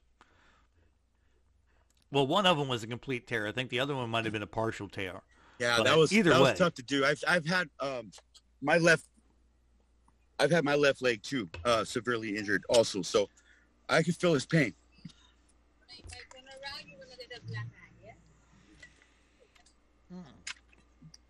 So anyway, back to the show. Um, so the uh, the then we get a Great American Bash uh, VTR where they talk about. Uh, okay, this confused the hell out of me, and I don't know who wrote this copy, but I'm sure they were fired. They're talking about Great American Bash 1986, but they keep saying Great American Bash 1985, and it bugged the crap out of me because 80 it was 86 it was like the, the great american bash that had just happened like a few months ago. But they're talking about it like it happened over a year ago. Anyway uh, so they did the Yeah. vtr on that. Uh, then we get then they roll go ahead and roll the credits before the two main events which is i thought was actually really cool like i was like okay well that that's actually better because then you can actually get everybody's name up there you know what I'd love to do? I'd Yeah, love I like to. Arnie up there. Yes. Sorry, I'd love to get those credits, write them down, and see if I could find anybody that worked as a cameraman or a, uh, a videographer or anything during that period of time with Jim Crockett Promotions, and just kind of interview them, pick their brain, uh, you just hear stories because you know that they were there all the damn time. They were at every event where they needed a camera. They had Yep. camera people, you know. Yep. So uh, it would be cool just to hear from those guys, and especially if you're like, let's say you're an indie promotion and you want to get video up on YouTube, fucking bring these guys in who actually know how to shoot fucking wrestling Yeah. as opposed to just Joe Schmo who happens to have a fucking uh, a phone and can tape your matches. You see what I'm saying? Yeah, yeah. These guys were these guys were they knew about wrestling before we knew about wrestling, so they know hold hmm the cactus. What is it called? The the um, what do you what's that what's that wire called when you when you try to barbed wire? Yeah. There's a there's a uh, wrestling move called the barbed wire where you twist your arms around the the, the opponent. Yeah. That's called the barbed wire, but it's an older move that you know it's not used very often anymore. oh, and sometimes you'll hear like Matt Matt Striker. He Yeah. knows the names of all these old moves, and it's like kind of cool to hear him say them all. oh, nice. Um, wait, Matt Strike? No, that's not. That was a. That's not him. I'm thinking of somebody else. Never mind. Um, anyway. Yeah. Moving on. So the next match, the the the co-main event, I guess you could say, is Ole and Yeah. Arn Anderson versus the Rock and Roll Express in a steel cage for the World Tag Team titles. Um, I'm going to go ahead and say this, and a lot of people probably aren't going to like it, but to them, I say, fuck you. Rock and roll got a bigger pop than the Road Warriors did in this pay per view. They got the biggest pop oh, yeah. of the night.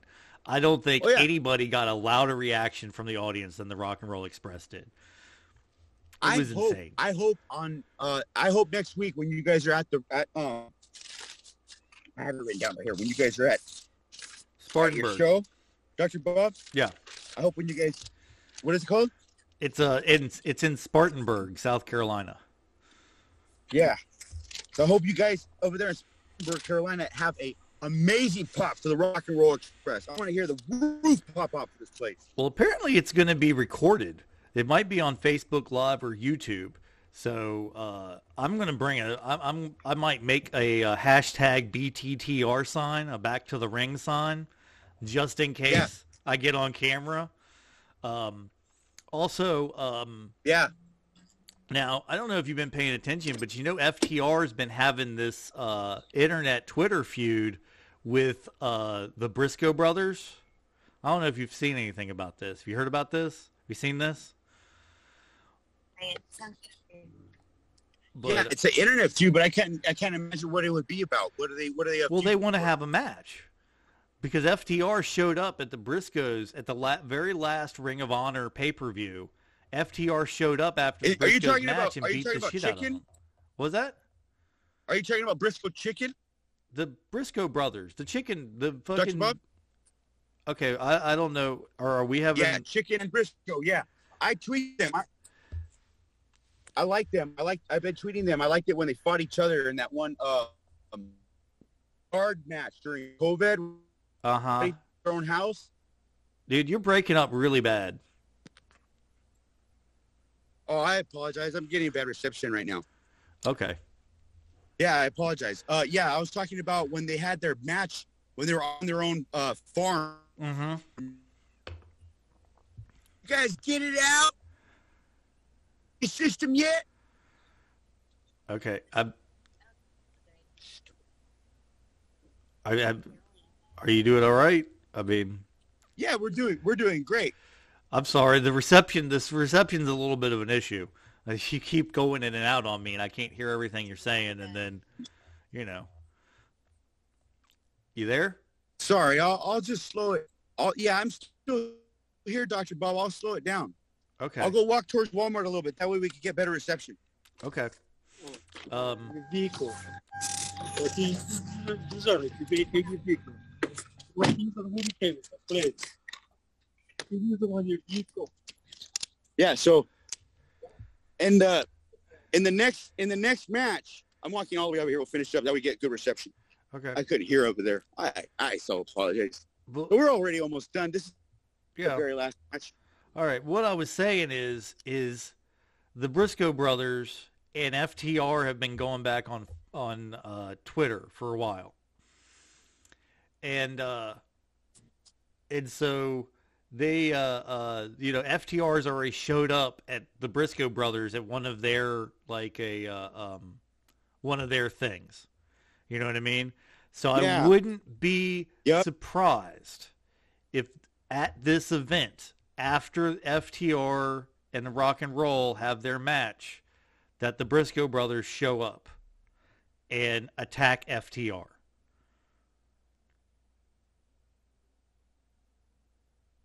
Hello?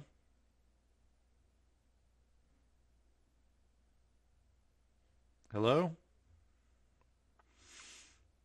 Okay. Anyway, that's what I was uh that's what I was saying. Anyway, um so the uh, Rock and Roll Express use their uh, so they're in a in a steel cage match uh, mainly so that none of the horsemen can interfere with Arn and Ole.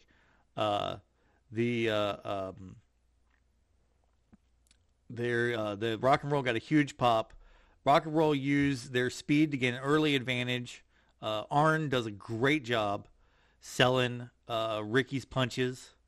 Uh, Robert uh, misses a uh, so they're up for a while until Robert misses a uh, I think it was a, a, a like a dive like almost like a stinger splash into the corner, and then uh, um,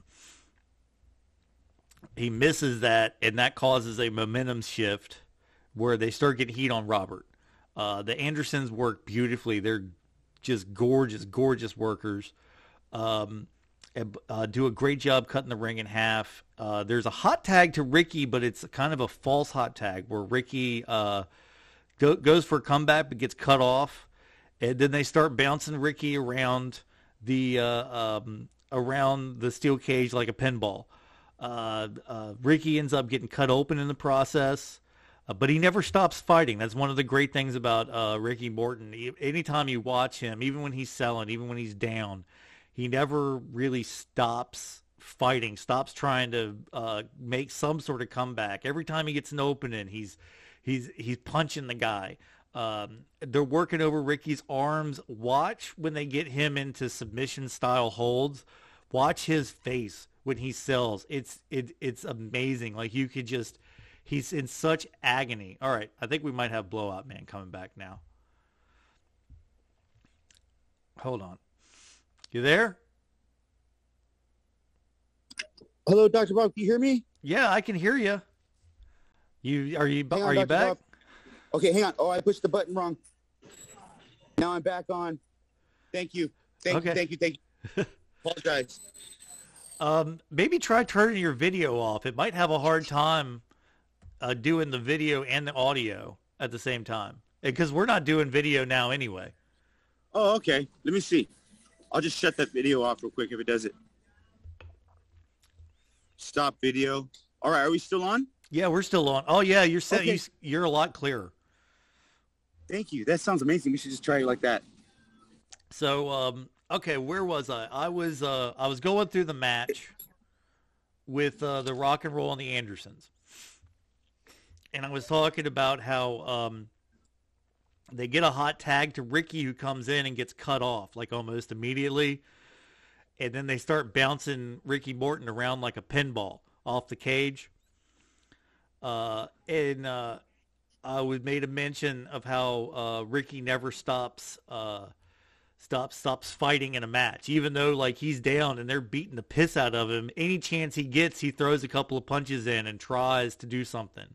Uh, and then I would say, and this is something you were talking about earlier, the way he sells, especially when he sells with his face in a uh, um, in like a uh, uh, a submission a hold, like a hold, right?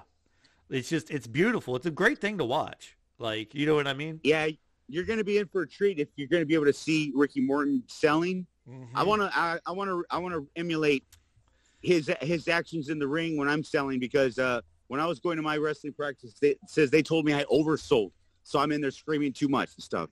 So he has just the right amount of, of selling and holding back, you know, and it, oh, yeah. it sounds great. It sounds perfect. Well, also he's a small dude, so he can sell his ass off and it makes sense because he's so small, but he has so much heart and keeps fighting back that uh, you still believe in him. Um, right. So there's a uh, there's a ho- there's a false hope spot, and then they get more heat, and there's a double KO, which turns into another false hope spot. Uh, there's a, uh, a spine buster. Uh, uh, yeah, um, Arn hits a great spine buster on Ricky, gets the pin, but Robert makes the save. Then we start getting more false hope spots closer together, and the crowd's on fire. They are just like every time because every any time in this match ricky or robert started to fire up when they were getting heat the crowd was right. immediately chanting rock and roll rock and roll and just getting super into it um, yeah they scream loud oh yeah then finally there's a quick roll up on ole anderson arn comes in to make the save uh, and there and then robert comes in to break it off with uh, with Ole or Arn. I forget who came in to make the save. And then there's oh yeah, because it was it was Arn.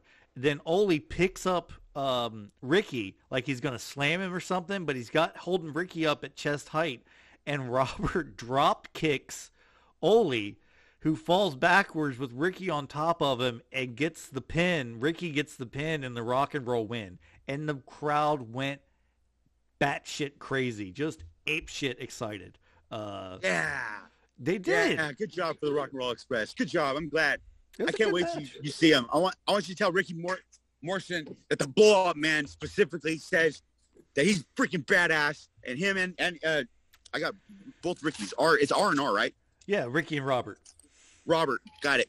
Robert, Ricky, and Robert. You guys, you guys showed me what tag team action still is to this day.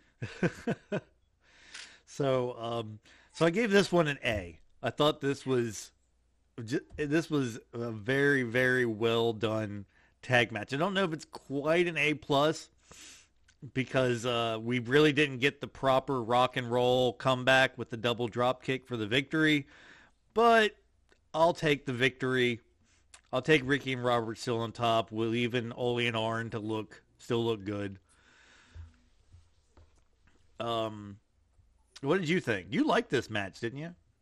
Yeah, I did. I liked it, and um, I liked it. I wanted to give a shout out to the old, old school wrestling reviews guys. They're they're funny. Jay and uh, Jay Hunter and Steve. They um they always like to ta- say Ole, uh, Ole and Anderson and Arn Anderson. They do this thing where they they kind of like when they're going side to side and they're about to fall, they kind of waver in, in the ring, and they Uh-huh. like to say "Aloha, aloha, because he keeps doing that in slow motion, like he's waving, but Yeah. he can't grab him, but he's waving, Yep. and then he falls. It's so funny. It's like oh, it's like Arn Anderson's funniest spot that he did, and getting to see it as a young Arn Anderson. hmm Also, for for the big A that's listening right Double now. A. That's what they called Double it. That's what that's what Ric Flair always called Arn Anderson was double A. Okay, so then hear hear me out, Double A. I'm gonna send this podcast to you on your on your on your Twitter, so you're gonna listen to it. This is the part right here you gotta listen to, Double A. You forgot about the fifth horseman. The fifth horseman is the WWE unknown superstar, the blowout man, and all the warriors on my back. We, Double A, Arn Anderson, we are the fifth horseman. Okay. There you have it, ladies and gentlemen. The blow up man declaring himself to be the fifth horseman. A self-proclaimed, the self-proclaimed fifth horseman. and all the warriors. Um, so uh, after that match, we get the main event: Ric Flair versus Nikita Koloff for the NWA World Heavyweight Title in a 60-minute time limit match. Ric gets his entrance, which is very good. Then we get a very, very, very cheesy, very bad uh, Magnum TA and his mom VTR. Did you like? Did you see this? Did you hear about this? Yeah, I didn't want to. I didn't want to tell you, but um, all this from now on to the end of the um to the end of the Starrcade '86, my my uh my service went out. My service went out real bad Oh, a couple no. days ago, and I had to go. I had to I had to go and and scrounge around to try to find Wi-Fi here and there. So Okay. um, I'm I'm really interested in this match. I've been building up to this for two years, and Magnum's not here right now. And hearing that they have a bad promo with his mother there, Oh, it's not even a it promo. This is a Yeah. this is like a, a videotape recording. That's almost like a music video. And it's like No. him running down the beach in slow mo and then his mom's there and like was there a motor? Was there a motorcycle involved? No, there was no motorcycle. It was just all on the beach, and they kept showing Cool. this like one seagull flying. It was just, it was really cheesy and really bad. And the song they chose made it Hmm. sound like like Magnum and his mom were like in Already in heaven? married or something, and she'll Oh, love Lord. again. Yeah, it was fucking, it was bad. Like it was weird. Like it didn't Oh, make any Lord. fucking sense. Um, then we get uh, Nikita's entrance, which is you know pretty good. Everybody's chanting for Nikita because of course he's the baby face, just turned baby face. Tommy Young is your referee, which is fantastic. Tommy Young, probably one of the best referees ever in the history of refereeing. Uh, certainly the best referee I've ever seen on tape. Uh, Tommy's just fantastic. Um, Nikita is all power to start. Uh, Flair keeps backing him into the corner, and uh, Nikita keeps pushing him down. So Flair, Flair uh, bails to the floor. Uh, then uh, Flair gets back in, gets Nikita in the corner, and goes to chop him, but uh, Nikita completely no sells the chops, and Flair goes to the floor again. Oh, Uh, my, my favorite is when Ric Flair gets on his knees and he's begging you, please. That's enough. That's enough. That's well, enough. we're not Time quite out. there yet. Time out. Uh, Okay. Flair, uh, Nikita starts f- just basically throwing Flair around, like hip tossing Flair around the fucking ring from side Huh. to side. Uh, and then he puts Flair in a bear hug, which Flair sells. And you know how Flair likes to do the, oh God, oh, oh no, Yeah. oh God. Yeah, he That, says it. He like, says it. He's selling it like he's about to die. Like it's one of the best sells to a bear hug I've ever seen. Uh, yeah, because he looks like his back is about to break. Oh yeah. Now, and this is a funny thing. So like like put put your funny hats on people because this is silly. Just, just Okay. flow with me here. There's a Yeah. small opening for Flair where he ends up getting a little bit of offense and a suplex, a delayed suplex on Nikita. And when Nikita comes down, his dick has fallen out of his tights. That's too bad. I swear to That's too God, because you can see it. Like you can see Tommy Young's face when he's looking up at Nikita up in the air, and you see when it happens, and Tommy's like, "Oh Ha! shit!" And then Nikita like falls down, and you see it just kind of bounce there beside his tights, and Tommy Young just kind of reaches down and just tucks it back into his tights for him. It's For funniest- him? Yeah, he just kind of like pulls the tights over it and is like, "Oh, there you go." Oh, Like completely wow. no cells completely no cells that he's just like handling Yeah. somebody else's junk and the middle Yeah. the ring, just kind of just whoop, there it goes right back in. That story tops Mick Foley's story. He picked up he picked up um Al Snow one time and he said that his his his nuts came out Yeah. And a, So- stalling, a stalling suplex and he said it looked like a wren's nest. And he wrote it in his book. Mick Foley, the story, the first yeah. one. Have a nice day. Well, um, well, Jim Cornette's talked about this this happening, like this this particular incident, quite a few times. But when it happened, because I was like, I was like, oh, this might actually be the match where that happens. And then I saw Tommy Young's face because you see it, you literally you look at it, his eyes get big, and he's like, oh shit. Like he he doesn't mouth all shit, but he gets that oh shit look on his face. Look. Yeah. Oh my goodness. So you know- anyway, God's funny. God God put away my uh my service for all this. I didn't get a chance to see all this stuff. I I could watch it in the YouTube channel if I get a YouTube and load it up. But ah, that's so funny. I missed out on that. That's a very funny story. so Freaking um, Nikita's awesome. Nikita, uh, so but after the suplex is funny because Flair gets up and Nikita completely no sells the suplex. So Flair bails to the floor again. Um, Okay. Then he gets back in. He finally starts getting a little bit of offense, and Nikita goes to close on him, and Flair ducks. So Nikita goes over the top rope to the floor.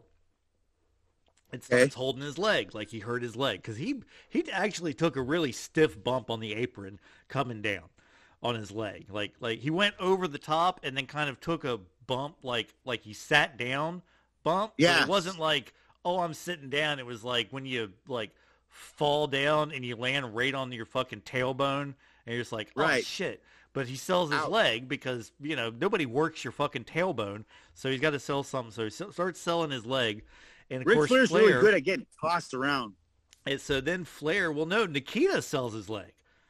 Nikita oh, goes okay. over the top rope, sells his leg. And so Got then Flair immediately starts working the leg because, you know, that's Flair's bread and butter, figure four, which he Well- does. He puts the figure four on.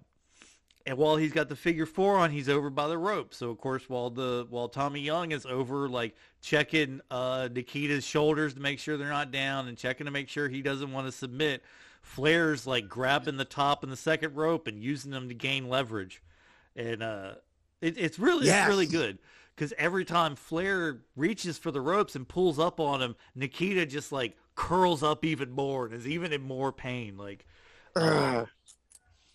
So um, he starts. He gets the figure four. He's using the ropes, and then Nikita reverses the ropes, so they kind of separate. And then Nikita, uh, they go into the corner, and uh, Flair gives Nikita a couple of uh, uh, chops, and Nikita hawks up. And then, uh, oh, he he he does the Hulk up too. well, he doesn't hawk up, but he starts like no selling the chops again and like Okay. coming towards Flair, you know. And then he, I forget how it exactly how it happens, but Nikita ends up on the outside again. And at this point, Flair comes over and bounces his head off the scaffolding. and Nikita gets color. Okay, so that's why he said that how dangerous that scaffolding is Oh, later yeah. on. Yeah. Um, and Nikitas, for for the color he got, which isn't a whole lot, he was down there at the apron rubbing the razor against his head for quite a while. So, um, Aw, yeah, ouch. uh, kind of like Adam Page. You know, Adam Page. Every time he gets uh, color, it's like it's like one like drip of blood comes down his forehead. Uh, like Jim said, you got to attack that shit. You got to. It doesn't have to be a long cut. It just has to be a deep cut. Uh, Oh, really? yeah. Uh, I, I used to think that Vince McMahon had a pre a pre a pre um stitched in uh hole Yeah. that all you had to do is take off the the the take off the stitch or whatever. I think he had that match with that one guy that had one leg, remember? Oh God. Yeah, I know. Huh. Did you ever Yeah. hear the story about how they signed the one-legged wrestler? I didn't hear the story and how they signed him, but I know I know that he had he had cancer, correct? Well, yeah. Uh, what happened was, is Jim Cornette sent John John Laurinaitis down to Florida to sign a one one-legged wrestler. Who knew that there were two one-legged wrestlers in Florida, and Oh, John wow. Laurinaitis signed the wrong one. Oh wow. So Zach Gowen wasn't even supposed to be a fucking in the WWE. That was John Laurinaitis' fuck up. He signed the wrong one-legged wrestler. yeah. All right, Zach Gowen. So yeah. anyway, Good job. um, Hall so of Famer. he bounces off of the scaffold in his own mind, maybe. Um, bounces off of the uh, uh, scaffold. Nikita gets the color. Then Nikita comes in and starts getting a comeback, and uh, uh, we get the Flair over the top corner bump. You know the one I'm talking about, where he. Oh yeah, that Shawn Shawn corner. Michaels did Yeah. all the time. Yeah. So then he ends up on the floor. And then so Nikita goes out after him and Flair gets his head bounced off the scaffold. And guess what happens? Well, the probably the same thing happened to Nikita. He gets color. Busted him wide open. Yeah. Like a crimson mask. Well, he doesn't quite Crimson Mask. It's not the best um, Crimson Mask I've seen from Flair, but he does get busted open. Uh, then they come back into the ring. Nikita does, does some stuff. We get a Flair flop. Uh, then the ref goes down. Uh, uh, and then the uh, Nikita hits the Russian sickle, but there's no ref, so he pins him, and the crowd starts, uh, uh, uh, you know, doing the one, two, One, three, two, four three. and they get up to seven when a uh, another ref comes down, and then uh, but the uh, other ref comes into the ring, and R- Flair is already back up, and Flair ducks the sickle, and so Nikita hits the sickle on the second referee. Oh shoot. So then the first referee gets up and he comes back into the ring and Nikita is has Flair in the corner and keeps pushing the ref back down. And finally Tommy Young, the original ref, calls for a DQ. So Nikita gets DQ, DQ'd. right? Yes. Yeah, because you can't put his hands on an official even in a in a, in a championship match like that. Got it. So Nikita gets DQ'd. All the heels come in because Flair's in trouble. Like Nikita's beating the shit out of Flair in the corner. So all the heels Right. come in to save Flair. And of course, heels aren't going to just save a guy. They're going to hold him down so that Ric Flair can beat him up. So they start getting heat. And then the baby faces, the baby face locker room empties and they all come out to try and save Nikita. And it just ends up being utter chaos at the end of the pay-per-view. That's basically it. Didn't see didn't see that coming. I like that ending. So God, uh, I, I got to see that. That's gonna be a good ending. Just all total mayhem, Oh, and yeah. it's over. Starrcade '86. Good night, everybody. well, they didn't they didn't say goodnight. They did kind of clear the ring out, and then uh, uh, Schiavone and his buddy gave like kind of a recap of everything that happened, and uh, then they said goodnight. But uh, uh, yeah, it was. I gave it an A plus. This was a fantastic Yay. match.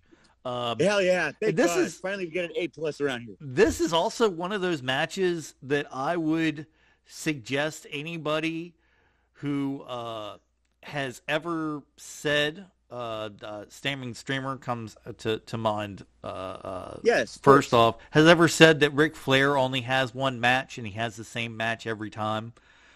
Go Yes, watch. Ric Flair versus Nikita Koloff, and then go watch Ric Flair versus Ricky Steamboat, and tell me that that's the same fucking match because No, it's not those even close. matches Yeah, Ric couldn't Flair knew how to be any more fucking different. No, Ric Ric Flair knows how to brawl. Uh, uh, you want to see him brawl? Watch him wrestle against Undertaker at age 60. Watch That's a him damn good match to watch. Watch him wrestle Dusty. Watch him wrestle Shawn Michaels. Watch him wrestle Yeah. Sting. Watch him wrestle Ronnie Garvin. Watch him wrestle fucking Lex Luger. They're all fucking different. All of his matches are always fucking different. My But they're always is- fucking fantastic. Yes, he does a I lot like- of the same shit from match to match, but shit, everybody fucking does that. That's that's this fucking signature moves have been a thing in wrestling since the fucking what, the 50s, I think. Since since television. Yeah, if, any, if anybody if anybody out there was really doing any of their real homework, Triple H is the one that has the same match every match. Don't let D-Rod hear you say that. Oh, oh, oh, That's D Rod's right. boy. That's his favorite wrestler of all time. yeah, Triple H is one of my favorite wrestlers of all time too. But uh, it doesn't it doesn't negate the fact that every time he throws you into the turnbuckle, you're going to come back out for a neck breaker. you know who took the best turnbuckle spots ever? Bret Hart. No, who? Bret Hart. Wow, yeah, because he hit it hard. He always held it. He always sold it. Like that's the thing is a lot of people sell hit the turnbuckle now and they don't really sell it. It's just like they ran into a pillow or something. And he would Uh-huh. fucking like even if he took it like well he was famous for taking that chest first uh uh, uh turnbuckle bump. But even when he would take it to the back like he would like crumple. You know what I mean? Like he would take a step Oh, yeah. forward and then just crumple down to the canvas. Little Bret things. Hart, Little he had, things. He had he had that he had that real quick whip too when he punched people. uh-huh. He's just a step above everybody. He's ex- excelled in everything. Excelled in excelled in promos. He's the excellence of. He excelled in execution. He, he excelled in, in everything, and he's gonna always be the best forever. Yeah, that's the. The Uh, best um, there ever was. that's the uh, the shirt I'm wearing to the pay per view, or not the pay per view, but the show I'm going to. I'm wearing my Bret Hart Yeah. shirt because I was like, I don't want to wear an FTR shirt to have my picture taken with FTR. That seems a little too markish. So I'll wear my Bret Hart shirt because everybody fucking loves Bret Hart. If you don't like Bret Hart, like, what the hell are you even doing watching wrestling? Yeah, I have uh bad uh issues when his brother passed away. Yeah, yeah. I had a horrible reaction that I've been dealing with with PTSD for my entire life. It's one of those reactions that would possibly turn me a heel for Yeah. all the other wrestling fans around the world. So that's why I always get real bad anxiety when I talk about Brett Owen because when he passed, I saw it at a young age and I was really immature at that time and I didn't know how to react to his passing away. And so I've spent my entire life trying to dedicate myself to living a, a, a good life and, and trying to be a good a good man and maybe one day living up to Bret the Hitman Hart's um, respect or admiration. But There until this day, I don't bother him that much. I don't treat him that much. I don't I don't disrespect him that much. I don't send him a lot of BS. And once in a while, when I have something really good to say, I'll put his name on my Twitter feed and I'll send it to him. but um, this is the first time I'm really out, outright saying it. If you've ever wondered why I don't really uh, get too all amped up when I'm talking like Bret the Hitman Hart style, it's because when his when his brother passed away, it affected me a lot, Dr. Bob. That day, I watched it live, and I didn't have the right reaction. Everybody else in the world has the proper reaction to Owen passing away, but my immature ass, I had a different reaction when he died. I, I didn't I didn't get all all hurt. I just got I, I didn't know what to do. I was just too young. So It, it's okay, babe. It's a, we, hey, look, look, and, and this is for everybody out there. Everyone listening to this podcast, you have to understand that you, as a human being, will make mistakes, and you are allowed to make mistakes, and you are allowed to make bad judgment calls, and you are allowed to do and say the wrong thing. However, you're right. when someone says, "Hey, that's that's really like not not really the way," or or somebody's like, "Hey, let's why don't you think about it like this?" You have to at least stop and listen to what they have to say and consider it. They might be full of shit. They might be a fucking moron. There's a lot of fucking morons out there. But uh, uh, don't uh, don't not allow yourself to make mistakes or not allow yourself to fail at something or suck at something or anything because that's just part of being a human. We're not all going to be good at everything. That's just how it is. Um, that was yeah, my little. I appreciate uh, appreciate that. That's little- it, Doctor Bob. my little mental health update for for y'all. Of course, I don't apply Yeah, that th- to myself. Anytime I fuck anything little up, I immediately like uh regress to being 10 years old and thinking that I'm just awful at everything because That's not true. so That's you not true at all. I- I exactly. just- I, know that that's not true, but you know, No. uh, uh, this is the, these are like you know when, when Yeah. you suffer from depression, when you suffer from mental illness, you can't help these thoughts. You can't control them. Yeah. Uh, You're uh, right. What you can do is is do your best to mitigate your emotional reaction to them and to let that reaction kind of dissipate before you uh, a- acknowledge them or before you act upon those uh, uh, uh, those, those those types of thoughts. Does that make sense? Yeah, thank you. This has been a real helpful experience for me. I got it off my chest. I hadn't had a chance to say that yet. I You're appreciate it, you guys. I'm not a I'm not I'm not uh, a heel. I'm not a heel. Uh, and Owen Hart, I pray for his soul all the time, and I pray for his family all the time, and Natalya too, and Yeah. and um, one two three kid, and they're they're all going to be good buddies of Ohana Wrestling someday. Eventually. So, um, so moving on from Owen Yeah. Hart, uh, that was really good. I gave uh, uh, Starrcade '86 overall got a B, which I think is pretty damn fair. I think that the that a B to a B plus somewhere in there. I, I almost gave it a B plus, and I was like, oh, there were some matches I didn't really like, and and and some stuff that was not my favorite. So I was like, we'll go with a B. I, think a B is a very good grade to give it. Um, so that's the it. That that's our season finale. But do you want to hear what's going to happen next season? Oh yeah, I'm on the edge of my seat, Doctor Bob. Let's hear this. in two weeks. The season premiere, the third season, season three premiere of Back to the Ring will feature Survivor Series 1996. Main events, Sid Vicious versus the Heartbreak Kid Shawn Michaels. The other notable match, Stone Cold Steve Austin versus Bret the Hitman Hart. Wow. You are not going to want to miss our review of this pay-per-view. That Bret Hart versus Stone Cold match is one of my all-time favorite Bret Hart matches. I love Bret Hart. Anytime Bret Hart and Stone Cold got in the ring together, it was absolute fucking magic because they most people don't understand or, or remember that uh, uh, Steve Austin was a great technical wrestler, was a great worker, and and working Yeah, with somebody like Bret, who was also uh, a technician and so smooth and so pretty and just everything everything Bret did looked effortless. So I just it's a fantastic match. I'm pretty sure there's an Undertaker match on the card too. There's probably um, it's Survivor Series, so I'm sure there's a, a couple of forgettable Survivor Series matches. But uh, uh, you know, I, I know you I know you want to see Stone or want to see Sid Vicious versus HBK.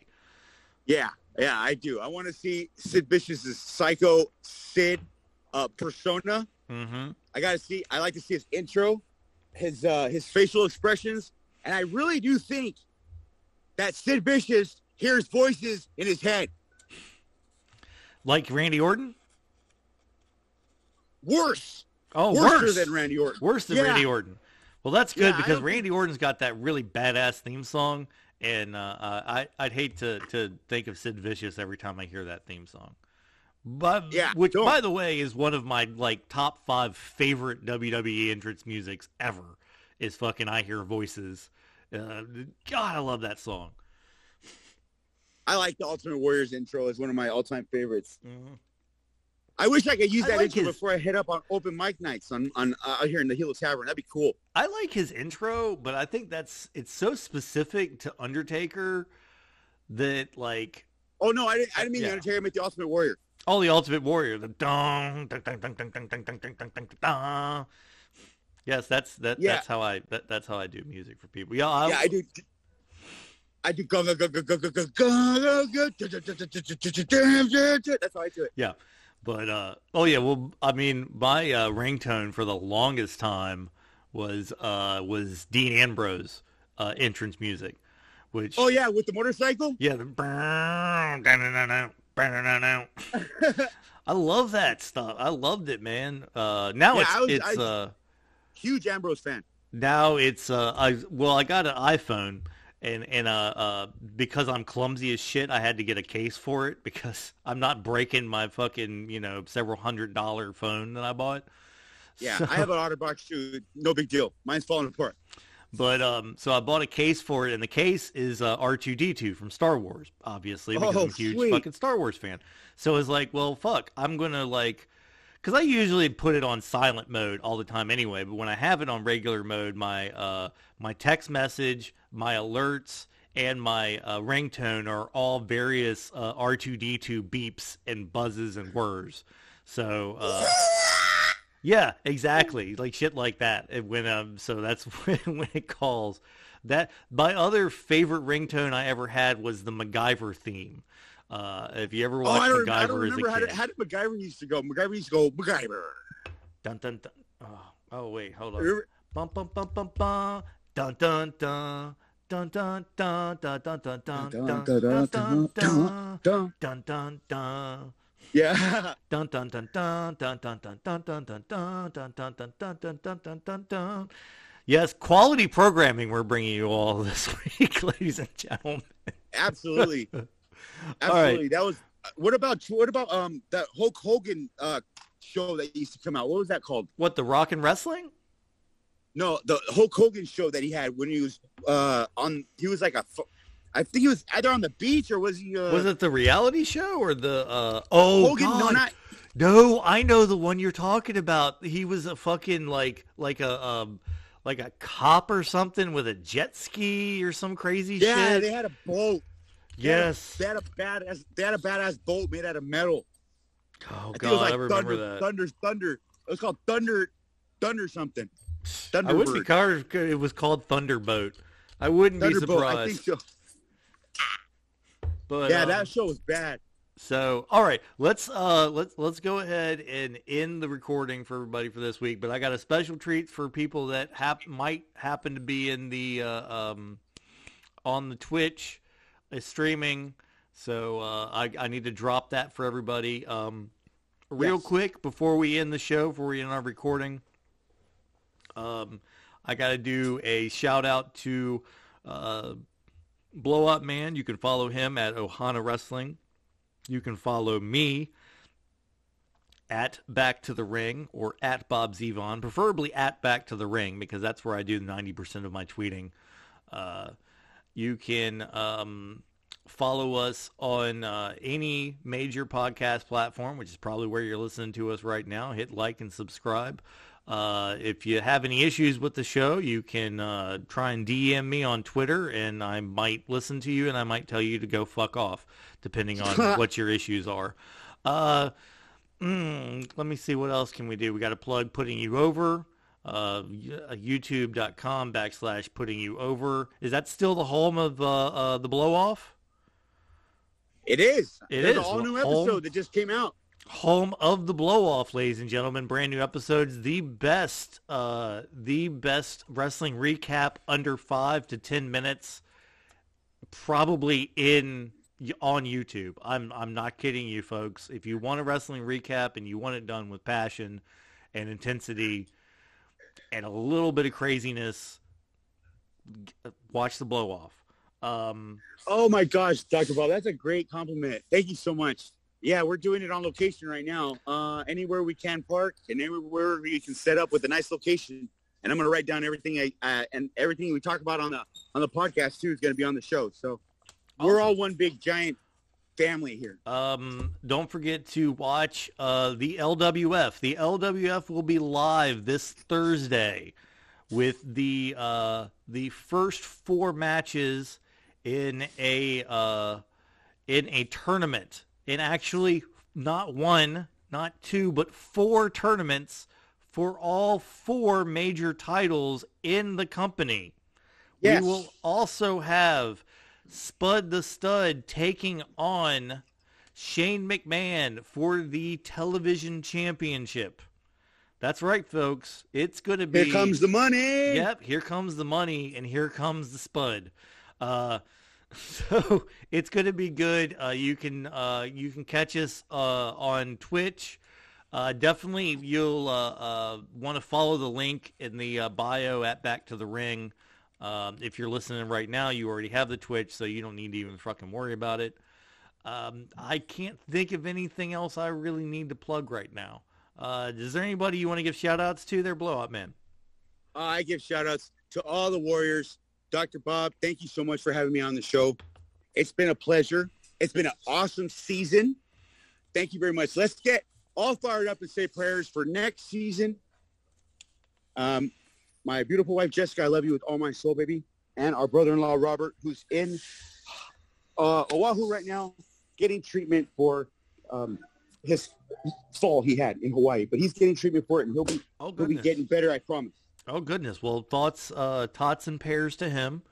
Yes, Uh, of course. Definitely, definitely, he'll be in my thoughts. I'm not a, I'm not a Thank you. prayer or a religious person or a mystic or anything, but I definitely will be thinking about him, and I wish him the absolute best and a very, very speedy recovery for him and uh, uh, and for you guys as well, because I'm pretty sure I'm sure that you guys are worried about him, and uh, uh, I don't want you guys to have to worry. So uh, there you go. All right. We're going to close up this episode of Back to the Ring. Uh, don't re- remember, uh, we won't be here next week, but in two weeks we will be back with the season three premiere, Survivor Series 1996. Until then, in Yeah. the words of the great Tully Blanchard, who we Yeah. just saw win the world television title in the sneakiest, heelish way possible from Dusty Rhodes. It's been your pleasure. Good night. Good night, Warriors. Love you, baby.